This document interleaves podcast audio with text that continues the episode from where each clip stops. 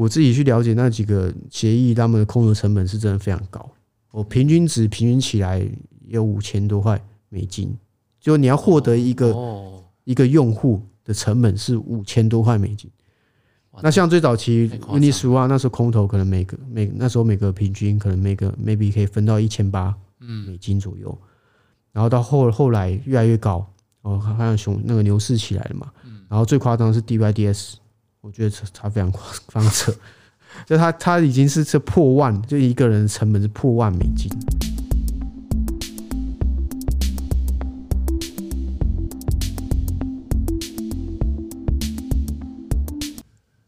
好，我们大概已经很久没有看到比特币市场出现这么大的跌幅了哈。你说哪里？我说上礼拜啊，上礼拜，嗯，比特币跟好像已经习惯了，至少呢，人家在平盘好一阵子嘛，那怎么突然就就杀了？然后这一波大概又杀了十几个百分点啊，这一上一礼拜的时间，对，嗯，所以全市场都在找到底是怎么回事。对，所以，我们今天就先从这个题目开始了。好了，好，来，先来欢迎一下 Kenji。Hello，大家好。嘿，这个就像我们刚刚所提到啊，就是说，在上一个礼拜啊，出现啊，市场出现明显的这个下跌之后，呃，这个市场就开始找这个战犯哦。所以呢，第一个大家可能找到说，哎，这个听说啊，又是马斯克搞的鬼。马斯克不管。怎样都要有他的事情。对，就是说他的 SpaceX 啊，在后来的这个报季报里面已经宣布，他的持持有比特币的部位已经是完全是归零的状态了。可是仔细想想不太对啊，因为上礼拜的事情跟他季报到底有什么出现这个归零的数字，那个归零数字也应该是过去好几个月以前就已经是卖完了。对，到底有什么关系？所以大家就是在找一个理由嘛，哈。所以除了这个理由之外，后来大家又找到下一个战犯。下一个战犯是，我看我看其实有点荒谬啊，就是一些主流媒体，嗯，就都在乱讲。反正就是，反正跌就总是要找理由嘛。是啊。然后好像看大家在在说什么，就人云亦亦云这样子。嗯，对。但是反而没有去思考到底是不是正确，对吧？像最近就，然后就大家都是在说什么。那个台股那个啊，反指标啊，一进来然后然后就就跌，把你那是不是？对啊，然后就就看到多这个啊，嗯，好吧，也许我就是不喜欢，不相信神秘的力量。对我们也许就是太平民了，对，太严肃了一点，这个太太不合理的了。对啊，然后还有说就是那个啊，中国嘛。嗯，就是这个恒大暴雷啊，恒大宣布这个在纽约申请破产保护。嗯、呃，但是这个恒大破产保护怎么会跟加密货币市场有什么关系呢？这个我也不太清楚，可能跟 Tesla 有关吧。有这样子的说法啦。哦，不过后来 Tesla 也特地有否认说他并没有持有中国恒大集团的债券，而且他过去他曾经持有啊、呃、商业票据。那这个商业票据其实他也在。先前我们看，呃，第一季的这个季报就已经知道说，他已经把几乎所有的商业票据都已经出清了，然后他现在持有都是美国短期的政府公债了，所以他几乎已经没有这个商业票据了。对啊，就是很奇怪啊，因为我还自己去查了一下 Tesla，嗯，就是现有 找得到的资料，看到也是，因为 Tesla 最近其实应该说这一两个月其实有很多风声嘛，嗯，就是。包括前一阵子，呃，币安到货啊，然后 Tesla 短暂脱钩啊，然后到他们把那个呃，美国基本上美国在美国本土银行的他们的这些资产，其实都已经迁移到了巴拿马。啊，对，就大家很熟悉的 FTS 的这个 地方，对，所以有点这个似曾相识的的这种，好像隐忧有这样的一个感遇。但是他应该是不单纯是为了怕后续的监管的问题。对啊，对啊，然后然后。然后包括最近他们又公布了不支援他们最早在做的这个欧米券吧，就是、这个、对，有三个三条链，托卡多啊、库萨玛跟欧米券。对，然后欧欧米基本上就是那个 BTC 嘛嗯，Bitcoin 的这个原这个、原生区块链嘛，然后就不支持。而且欧米它上面的 USDT 我记得还有四亿多，嗯哼，其实还蛮大的，就使用量应该是排前五还还第六吧。就就整个区块链里面，所以突然就就不做了。对，所以最近 Tesla 其实动作跟一些市场声音蛮多的，然后我其实就比较关注到这个事情，我就有人，然后加上有人又扯着恒大跟 Tesla 这样，然后我就特地去看一下，嗯，然后也没看到什么特别的，因为 Tesla 近期他们是说他们有投资比特币嘛。然后大概目前应该是有对季报上面就有写，对，大概是有五万多颗，没记错啊，五万多颗，嗯，对。然后我看看起来是没有没有变，就没有什么变动。当然不确定到底是不是他的，因为他没有承认，他没有给出他的地址，嗯。对，所以所以目前暂时排除跟 Tesla 应该是没有关系啊，除非有人要搞搞 Tesla，但也搞不到，搞不到嘛。他也他才五万颗而已，被搞过了嘛，他才五万颗嘛，对，他也他也他不像 Terra 之前有这么多，然后对。所以我就觉得跟恒大也没什么关系啊。对，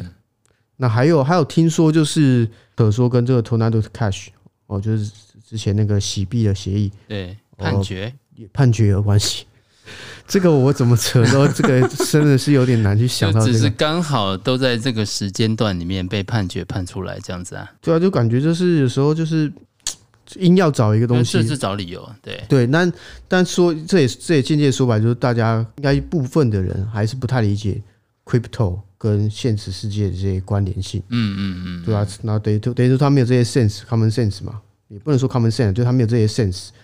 然后他也不会关心关心创金融在干嘛，然后他也不太理解对 crypto 价格为什么可以在这，嗯，什么事才是最影响 crypto 现在价格的主因。不过，其实这一个这一波的最主要下跌，最重要的事情，其实就是联总会公布了它七月份的这个会议纪要了。对对，其实这个才是我我们认为的主因呐。嗯，对。那但是完全没有看到有人说这个，有人好好的来讨论这件事情。对啊，我觉得，因为其实它公布会议纪要之后，呃，美国政府公债的市场出现了很大的变动。那同时。后来美股也开始出现下杀了，就连续好几天都开始在下跌了。那这里面其实就可以感受得到的是，我们先讲几个重点哈。第一个就是说，呃，联总会它在七月份的这个会议纪要，呃，这个出来之后，其实市场就有几个看法哈。第一个就是说，十年期政府公债殖利率啊，就创下了两千零八年以来的一个新高点。那那到礼拜五的时候，可能这个收盘的位置还是收到四点二一个百分点以上。那整个这个美国的长天期的公债殖利率的上升呢，其实投资人他可能相对来说，他要去参与一个有风险的产品呢，比如说他买台这个台股，或者是买美股，或者是买加密货币，那这个都是标的都是有风险的。可是如果你是长期持有美国这种公债，一直持有到到期，那基本上它是没有风险的。那如果这个没有风险的报酬率都已经到了四点二以上，那我一定会要求那美国的这个美股。的这个报酬率它要来得更高，那这里面就代表隐含就是，那它的价格可能还要再更低一点。那刚好呢，现在美股的本益比啊，其实并不是很太低的。然后在第二个部分就是说，在这个会议纪要里面啊，联准会官员有特别提到说，整个这个通膨还是有上升，就是或者说死灰复燃的可能性啊，因此啊，还会进一步的需要进一步的紧缩这个货币政策。那也就让啊，原本呢，可能我们今年在年初的时候，其实绝大多数的。呃，包含我在银行里面接触到很多的客户啊，或者是理专，都认为说今年其实降息的几率还是蛮大的。那到了现在，大概已经没有人这样想了哈，可能大家就会认为说，七月份这个会议纪要出来，那大概嗯，今年不但是无望，而且可能明年降息的时间呢，可能也还要再往后延了。那第三个部分就是说，又看到这个美国财政部正在大举的发债，发债也就算了哈。那他之前呢这个耶伦还特别去了一趟中国哈，受到相对于这个国务卿更好的一个待遇哈。那他也对中国的官员啊，嗯，大家有看到那个画面，就是。连续 三鞠躬，引发了这个 美国人的一些不爽。中国礼仪这样，哎，对，像三鞠躬，那这个三鞠躬当然也对了哈，因为毕竟是一个大大客户嘛，所以对客户礼遇一点也是应该的哈。但是 显然，这个中国恐怕接下来我们待会会谈到啊，中国要在大力的买美债，这个不是他不愿意哈，就是他的能力可能有一些问题。那接下来呢？联总会还在 QT 哈，所以联总会以每个月六百亿美元的速度啊，还在市场上持续的把它持有的这个美国政府公债把它收回去，每个月以六百亿美元的这个规模在市场上把资金收走，然后呢把债券丢出来，那这个过程就让这个市场的债券价格持续的往下走了。那这个财政部又要发这么多债，那债券的价格又继续往下走，也就导致了我们刚刚谈到这个。长天期的美国这种公债的这个报酬率啊，达到了四点二以上。那两年期的这种公债甚至呢有摸到五趴。那这个也是呃二零一零年以来啊是首次看到的一个结果。你就看到联总会持续的在 QT 在做量化紧缩，那也就代表它会从持续从市场上把资金抽走。那财政部也在发新的债券，那发的新的债券呢，那报酬率呢都是比较高的。如果你是一个美股投资人啊，或者是说你不想要冒这么大风险的一个投资人，那你现在还会把钱放在美股或者放在加密货币市场里面吗？其实我们看的还算是比较全面跟完整一点，嗯、对，相信市场应该是比较少人在这些事情发生之前就先做提醒。嗯、对，那基本上。现在市场其实就是一个，还是之前强调嘛，就是一个流动性问题嘛。嗯，美美国它下半年就是预计至少要卖一兆对的美债。对 对，那一兆是多少？大家可以去看一下整个 crypto 的 market cap 啊，就整个 crypto 的市值哦。那所以所以对股市、对币市这种风险型资产，其实都一定有影响。那其实呃，就像我之前呃，应该是前几集提到嘛，因为前两集我们算是比较。Relax 了一下嘛，就有些额外内容，所以没有讲。因为我们讲的其实都都差不多了，就是很可能就是八九十十一这几个月，嗯，呃，通胀的数据需要去关注嘛，很可能会有回升反弹的。对，那那这也是美联储他们现在看到的事情哦。所以在这样的环境下，他们肯定是会继续坚守他们要完成的这个目标。嗯，不管是再看看，再决定要不要加。还是说，还是说怎么样？对，基本上一定都是对前面一波大家可能多数人一些预期，我来说是相反的。嗯，所以造成之前如果他觉得哎已经结束了，这些这些投资可能就会开始重新考虑是否要做一些调整。对，投资部位上面原本九月份现在暂停升息的几率大概有九成了。可是原本大家在看，就期货的这个投资人看二零二四年降息的几率，第一个是时间往后了，第二个是它的幅度变小了。对，嗯，所以总结来说都是有跟当初的预期有一些不一样。那只要预预预期有不一样的时候，市场一定会反应。那特别像这个十年美债收益率。今天又看往上了嘛？今天又往上了，对，所以如果这周再继续往上，包括这周五那个杰克森霍尔，呃，全球的央行大会，如果他们再继续维持鹰派的，嗯，应该是非常有可能维持鹰派。对，所以也就是说，接下来这五天，假设美债再创新高，那币一定跌，嗯，这个是逃不掉，股市一定跌，就逃不掉。那至至至于是否创新高之后还会再上去呢？这个我觉得是相对难哦，短期相对难，但是现以现在来看，再再往上冲一点的几率还是有，所以嗯，对币市对股市的这个这个压力啊，嗯，我觉得在这周还是会存在。当然，当然，现在大家听到的时候已经过完，已经你可能已经体验完了这个 这这些过程了。对，我对我们比较早录，对，我们是礼拜一，对，所以所以总结来说，其实。回归到投资来讲，其实今天刚好跟比尔闲聊，其实我觉得现在是非常非常难做了，嗯，就真的非常难做，嗯。那特别是对 对中国的朋友来讲，我真的觉得，如果是中国人，我真的会不知道怎么办。就是就是等于说四面楚歌，有一个是大家最近看到的房市的问题，那一个是现在经中国经济明显是。进入衰退了，嗯，哦，然后也开始进入通缩，哦，最新数据他们的这个已经开始进入通缩了，哦，所以通缩就是大家的消费能力跟投资能力都会都会变都会放缓，都会变差，嗯，更不愿意去消费，哦，即便大家不要觉得通缩，哎，通缩不是物价下降不是很好吗？但其实不是，嗯，因为正常来说，一个好的经济体应该是要物价是这样很平稳上升，这为什么也是美联储他们要一直致力于让通胀在这个。合理健康的水平，我觉得两趴这样的水平，因为只有这样子的话，大家才能够激励一个所谓的正向循环吧。就你会愿意去消费，然后赶快投资赚钱，然后去去买去买东西。但是当今天物价是开始掉下去了，大家可能不会真的就赶快去捡便宜哦，可能短期内会，但是长期可能大家觉得，哎，怎么明天价，怎么今天又比昨天更便宜？那我再等等看，我明天再买好了。然后就明天又更便宜，那就一直等下去了。所以大家会越来越保守在消费投资上面。那对企业来说，其实也是，企业可能更不愿意去扩张它的规模，可能更更保守，然后也不太愿意去借钱，因为借钱是越借越多。对，因为债权人他。对，反正讲这延伸又太复杂。反正简单来说，就是现在中国情况是，就如我之前讲的是非常非常糟。嗯哦，然后就是整个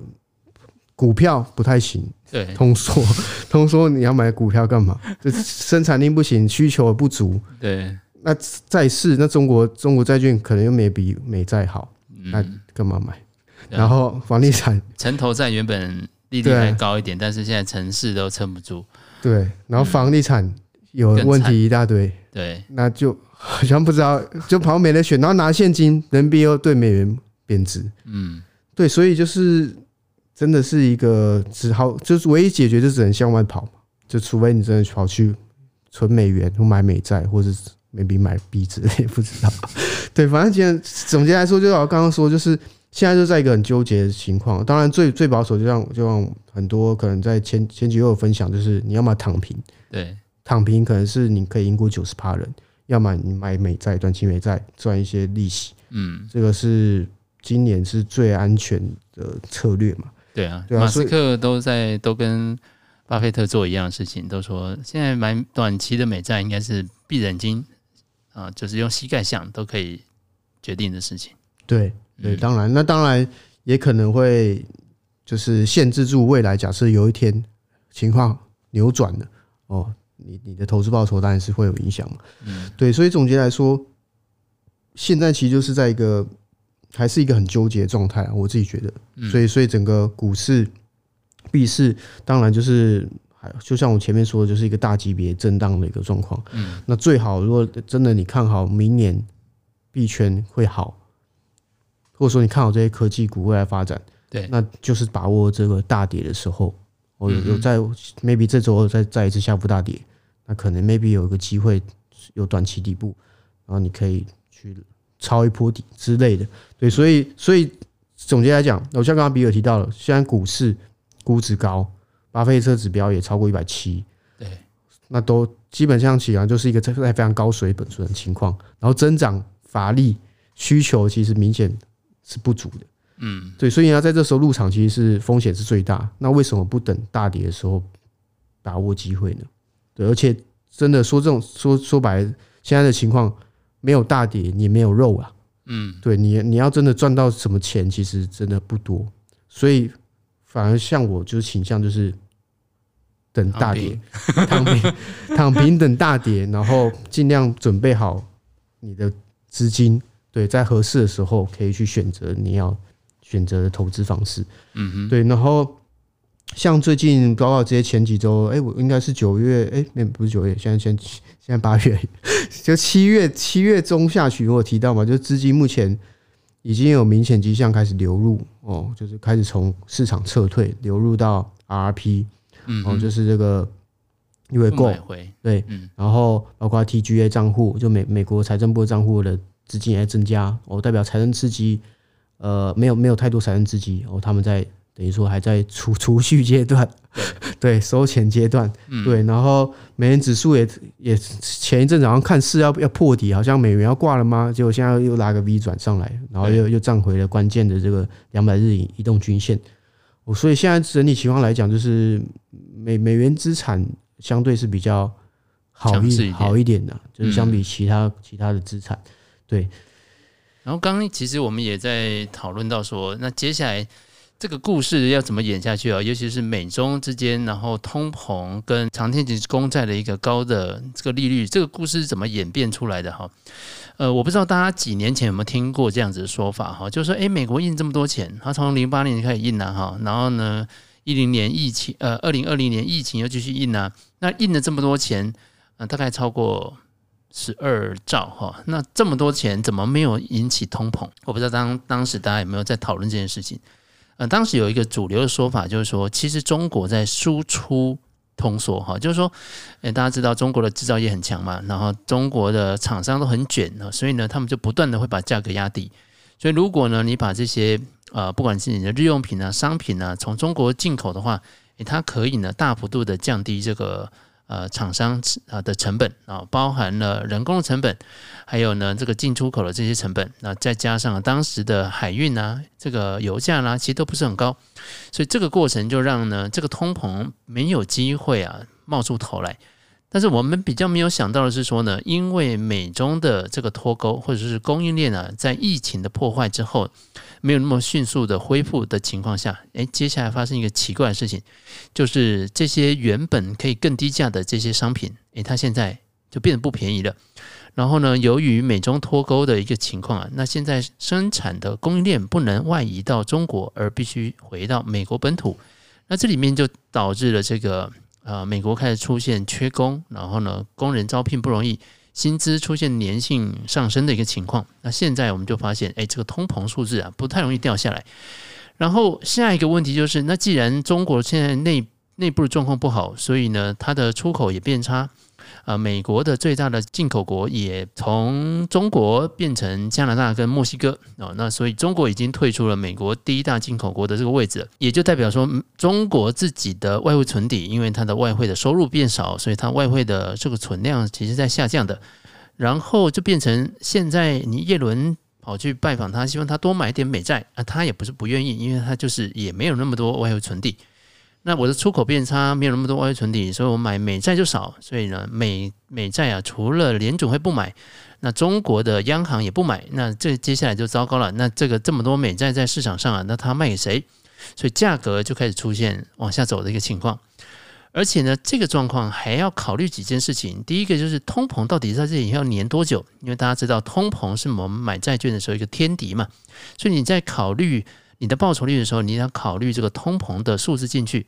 所以假设啊这个通膨会一直长期维在二到二点五的这个水准，那你要再加上一个什么呢？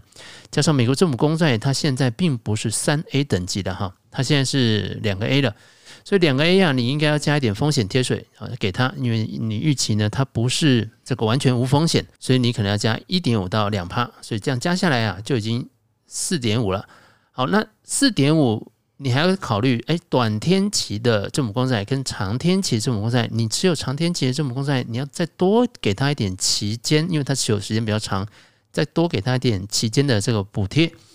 所以再叠叠上去啊，可能要超过四点七五啊。那这个数字也不是我自己算的哈，这个是数字是美国前财政部长，也是知名经济学家啊，桑莫斯，他在前几天呢，在媒体上所发表的，他认为说呢。假设这个基本结构，美中脱钩、通膨粘性，然后呢，这个中国的经济变差，这几个因素啊，结构起来，可能未来的十年，我们都会看到个平均在四点七五以上的美国的十年期公债殖利率。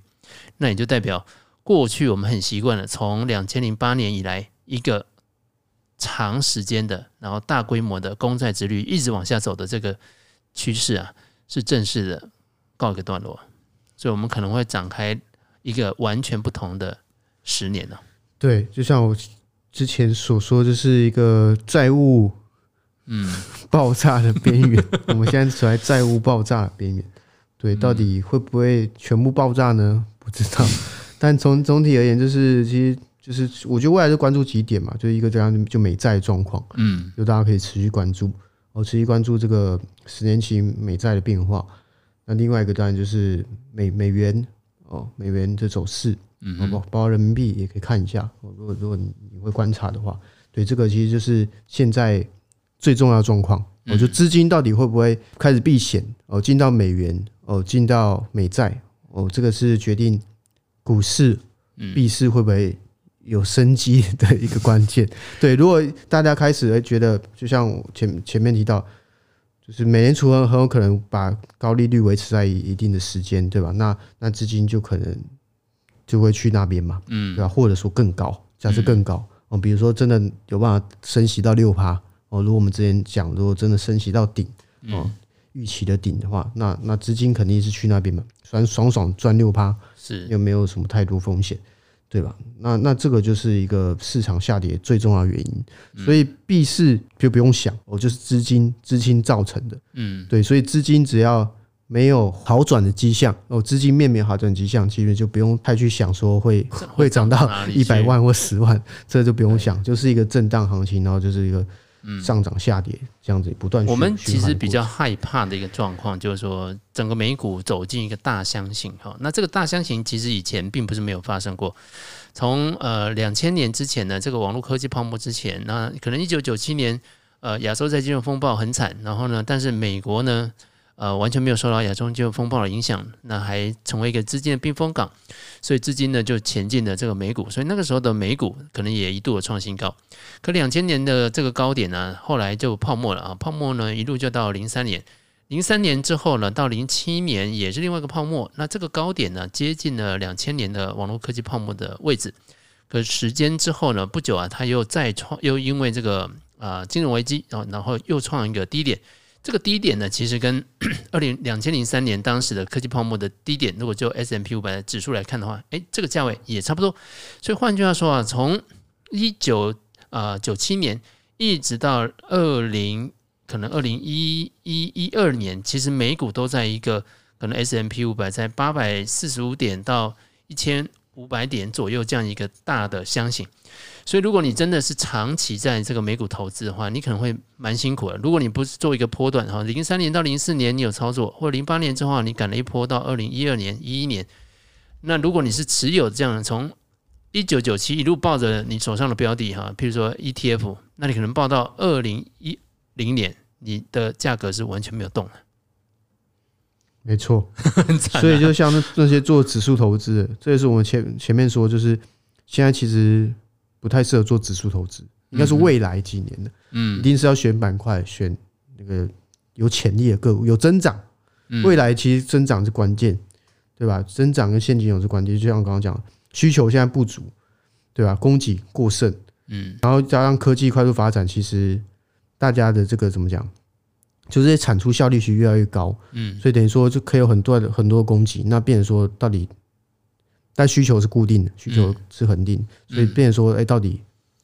谁才是那个赢家？这是重点，谁能够抓住增长？嗯，才是重点。对，所以，所以，所以一定是选个股，因为可能大家现在做美股的投资人，可能时间都。呃，这个看的时间都比较晚进场了，可能大家都是到到了就二零二零一零年，这样一起，这这是零八年金融海啸以后才陆续进场哈，然后就一路看到现在，哎，这样算一算也做美股也做十年了哈，但是可能就没有去看说之前其实美股也有，其实也是曾经有这么一个大箱型出现过的，那这个一拖就是五年十年，所以哎，真的是。不能小看这个高利率可能带来的一个问题。对啊，没错啊。嗯，对。那接下来就是看一下币圈有什么可以聊的。那小币币圈，这个小币圈，小币圈 越来越小。说这个小币圈里面呢，呃，影响同样，我们从资金的角度看，那一样是这个呃，我们把它当做整个币圈上涨的动能啊，那它就应该会是 USDC 的吧？应该就是稳定币了吧？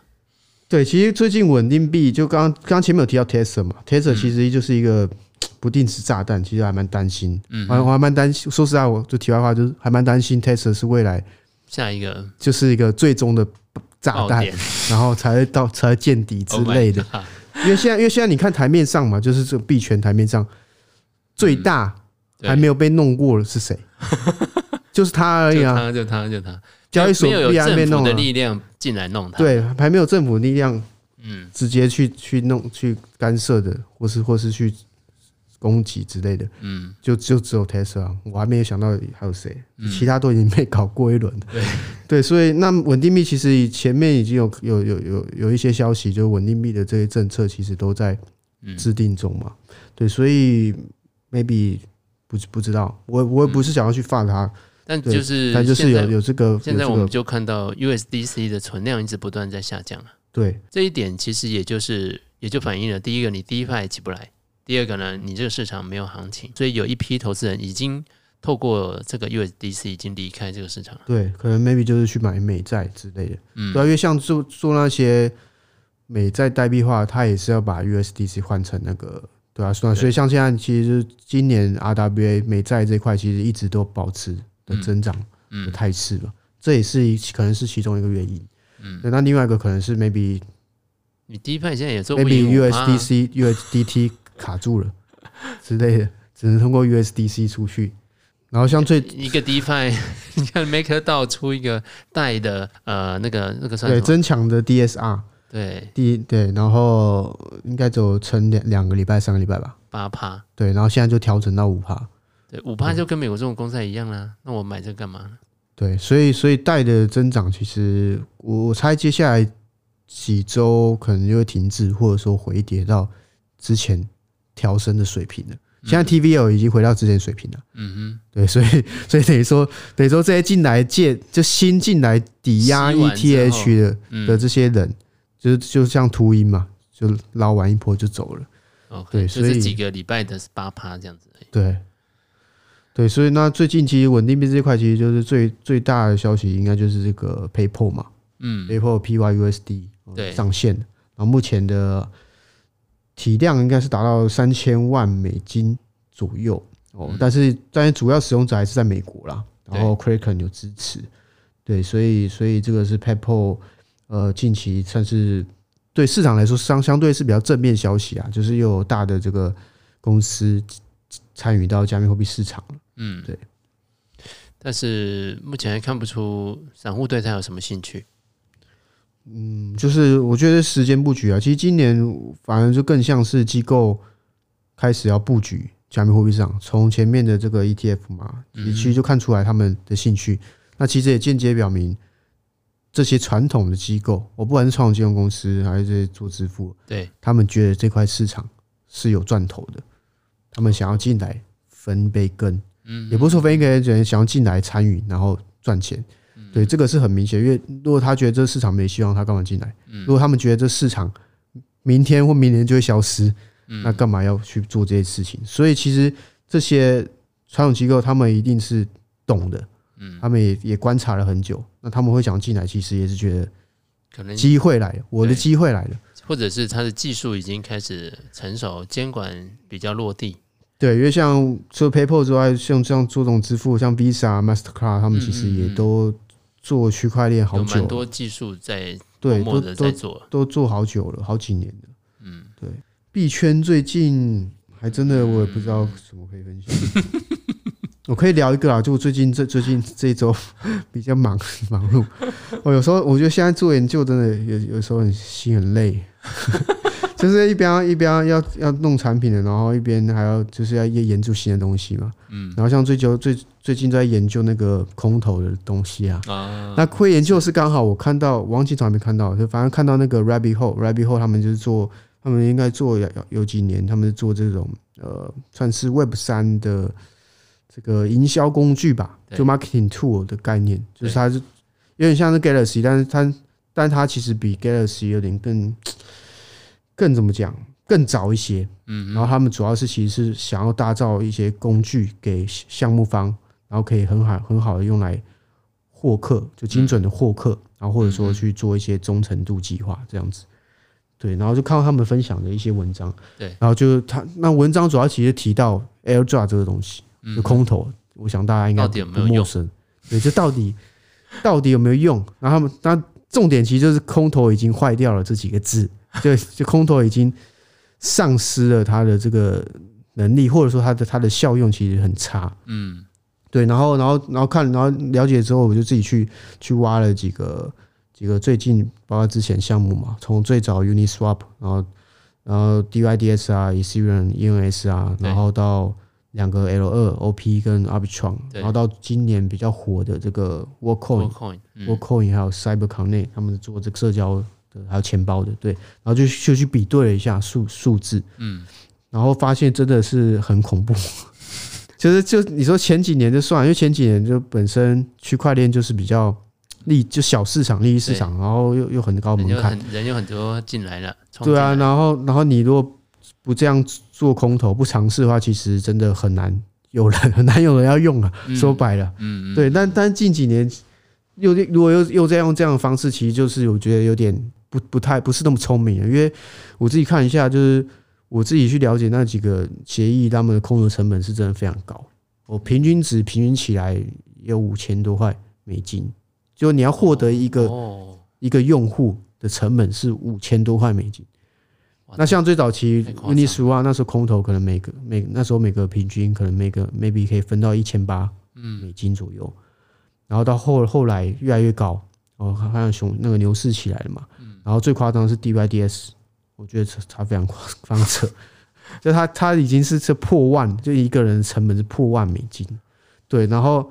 就很夸张啊，就是如果大家大家如果不懂 Web 三，就觉得哇靠，这 Web 三是是怎样？是贵族，贵族在玩。对啊，因为你不如就去，就是就是在那个时代广场买一个看板都，都都不用那么多钱吧？对啊，就是或者说现在有很多做这种数数字行数字行销嘛。对啊，你就把钱全部砸在脸书上，也不用花这么。脸书啊，Instagram 啊，啊抖音啊这种，对啊，所以因为一般据我所知就，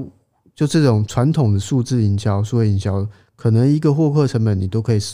设定在，比如说三块、五块、十块美金。或最多 maybe 二十块之类的，对吧？那那而且它就可以很精准 approach，因为有那些数据嘛。对。但是 Web 三就变成说，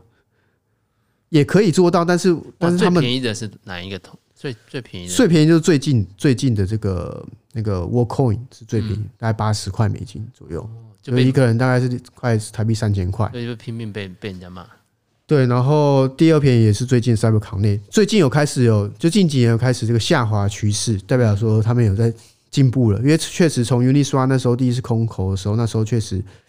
有一些，就事后总结起来看，其实是不是那么成功的。我虽然早期那些人是有赚到钱没错，但是调查结果起来，结果出来，其实最后真的把代币还留着的，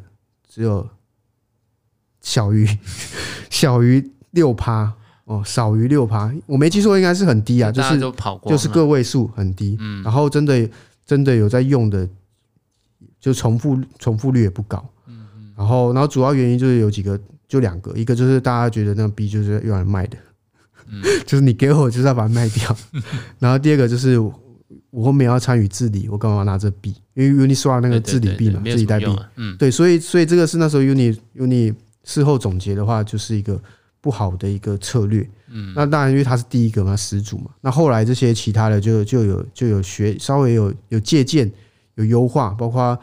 有有些会做一些这个设定条件，像 D I D I D S 它有设定条件，嗯，主要就是说你有资格没错，但是你要在某个时间内，比如说在二十八天内，你要达到多少交易量，因为他们是做这个那个交易所嘛，对，中小交易所，所以你要达到什么条件，然后你才能够拿到多少，所以他设了一些条件。那再到后面还有一些是设这种时时间啊，或者像像 O O P，就是他玩这个分阶段嘛，就他不是只有一次投完。我像 Uni D Y D S 可能一次投完，然后他 O P 就分第一阶段的空投，第二阶段的空投之类的。所以后面有在优化，但成本其实还是很高。就相比传统，你你 maybe 就做 Facebook 广告之类还是很高。但说说白了，其实也是有难点。因为我自己很清楚，我自己做过嘛，嗯，就难点在于说，你要让 DeFi 或 NFT 去打广告，谁懂？你懂一下？就它的门槛还是太高。就算哦，你今天没有五秒广告好了，对，那你走在五秒之内，你还要帮他教会他这个区块链的这些术语或者钱包，这不可能啊。那你怎么你怎么讲？因为我之前确实有看到有一些 Web 三在打广告，包括做 RWA 的，对，RWA 有个叫 Stobus。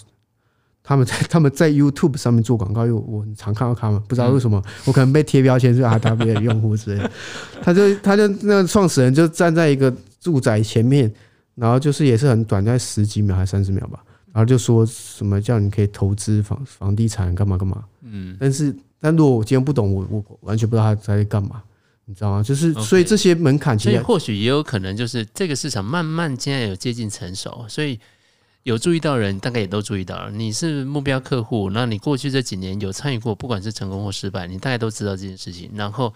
你现在开始在 YouTube 或者脸书或者是 IG 看到这些广告，你应该会有感觉了。对，就真的有接触过，他可能才懂在干嘛。但是就像刚刚现在还市场很小，如果没有接触过，他如果花那钱打广告，就不知道到底有没有效果，这这真的不知道。嗯，所以有时候也是觉得，哎，就是也是很难呐。就到底要空投还不空投？空，因为大家大家喜欢这种，就是想要赚钱嘛。嗯，这种这种财富的效应、财富的诱因嘛。对，那你不打好像，但至少我觉得现在这个熊市的阶段，你做空投应该效益也不是太大。对啊，就现在就是，然后所以后来才出现了很多这个撸羊毛的嘛，空头猎人嘛，嗯，所以变成说这个效益一定是更差，大家都为了那个去去撸，对，然后也也没有真的要留存在市场上，对啊，然后当然现在就是变成说条件越来越复杂，像最近的 Worldcoin 啊跟 Cyber 他们会走那么低，也是因为他们的相对的真的就是比较谨慎，然后条件也更复杂，嗯，像 Cyberconnect 它就它的任务就一堆，所以很难很难拿到他们空投说。如果你真的不是用心在玩，嗯，就在在互动的话，那那 Worldcoin 的话，它就是一开始有个 Welcome Grant，我说你你有去扫那个你的眼球，对，你可以拿到一颗代币嘛。那那是在之后之后，如果你还要再拿，你就必须要做一些任任务，它就有一些经常性、周期性的这些 Grant，或者可能是一些任务，你比如说有做什么事情啊，它才给你代币，然后那些代币的量都是逐渐递减，嗯，对，所以现在是有在优化，但是。整体而言，成本还是相对传统来讲，还是还是真的很高，对。所以可能真的像先前威廉说的吧，就现在还是把先把产品跟客户对接好。对啊，就是可能就等 maybe 下一个周期，哎，真的像钱包体验、交易所使用，可能大家更熟悉，或者是不用那么麻烦了。嗯，对，然后就可以更快的去做这些事情，就让让用户更快的去使用产品，对。好，非常感谢 Kenji 的补充，因为这个就是之前我问他，就说：“哎，那你你看完这个空投之后的结结果是什么？”哇，结果就是水很深啊！结果就真的真的是，其实有有时候就是就是一个困境呢、啊，就这些 DeFi NFT 它它不发币。他说实在，他真的很难。他怎么去打打广告？打广告就广告说他他怎么打？你要怎么在短时间内把用户理解你在做什么 DeFi，做什么 NFT，然后还教他会使用？这这可他真的太难。那那发了之后呢？成本又很高，然后有可能被反撸。对对吧？那当然，他们可能自己可以赚一波了。这个是刚刚没有提到，就是可能变成就是一个互割的格局啦。对，就是要么你割他，要么他割你这样子。嗯，对，所以就是一个非常两难的过程。那当然，像比较有良心的，比如说我自己啊，或者说威廉啊，就是比较比较稍微守规矩的这些项目方，可能就不会这么做，就真的是先经营，然后可能 maybe 用一些 free mint 啊来来做啊，而不是用空投的方式。对。反正总总而言之，就是这个这个持续在进化，大家可以持续看，因为像最近其实还有很多协议还在搞空投嘛，包括之前很多人一直在传的这些新的 Layer Two 啊，嗯，ZK 的这些啊，其实还是有人在在去想要撸，但我觉得未来要撸到 真的很不容易，真的会越来越难。对，对对对，好啊，那时间也差不多，那我们就跟听众朋友说再见喽。好好，大家拜拜。好，拜拜。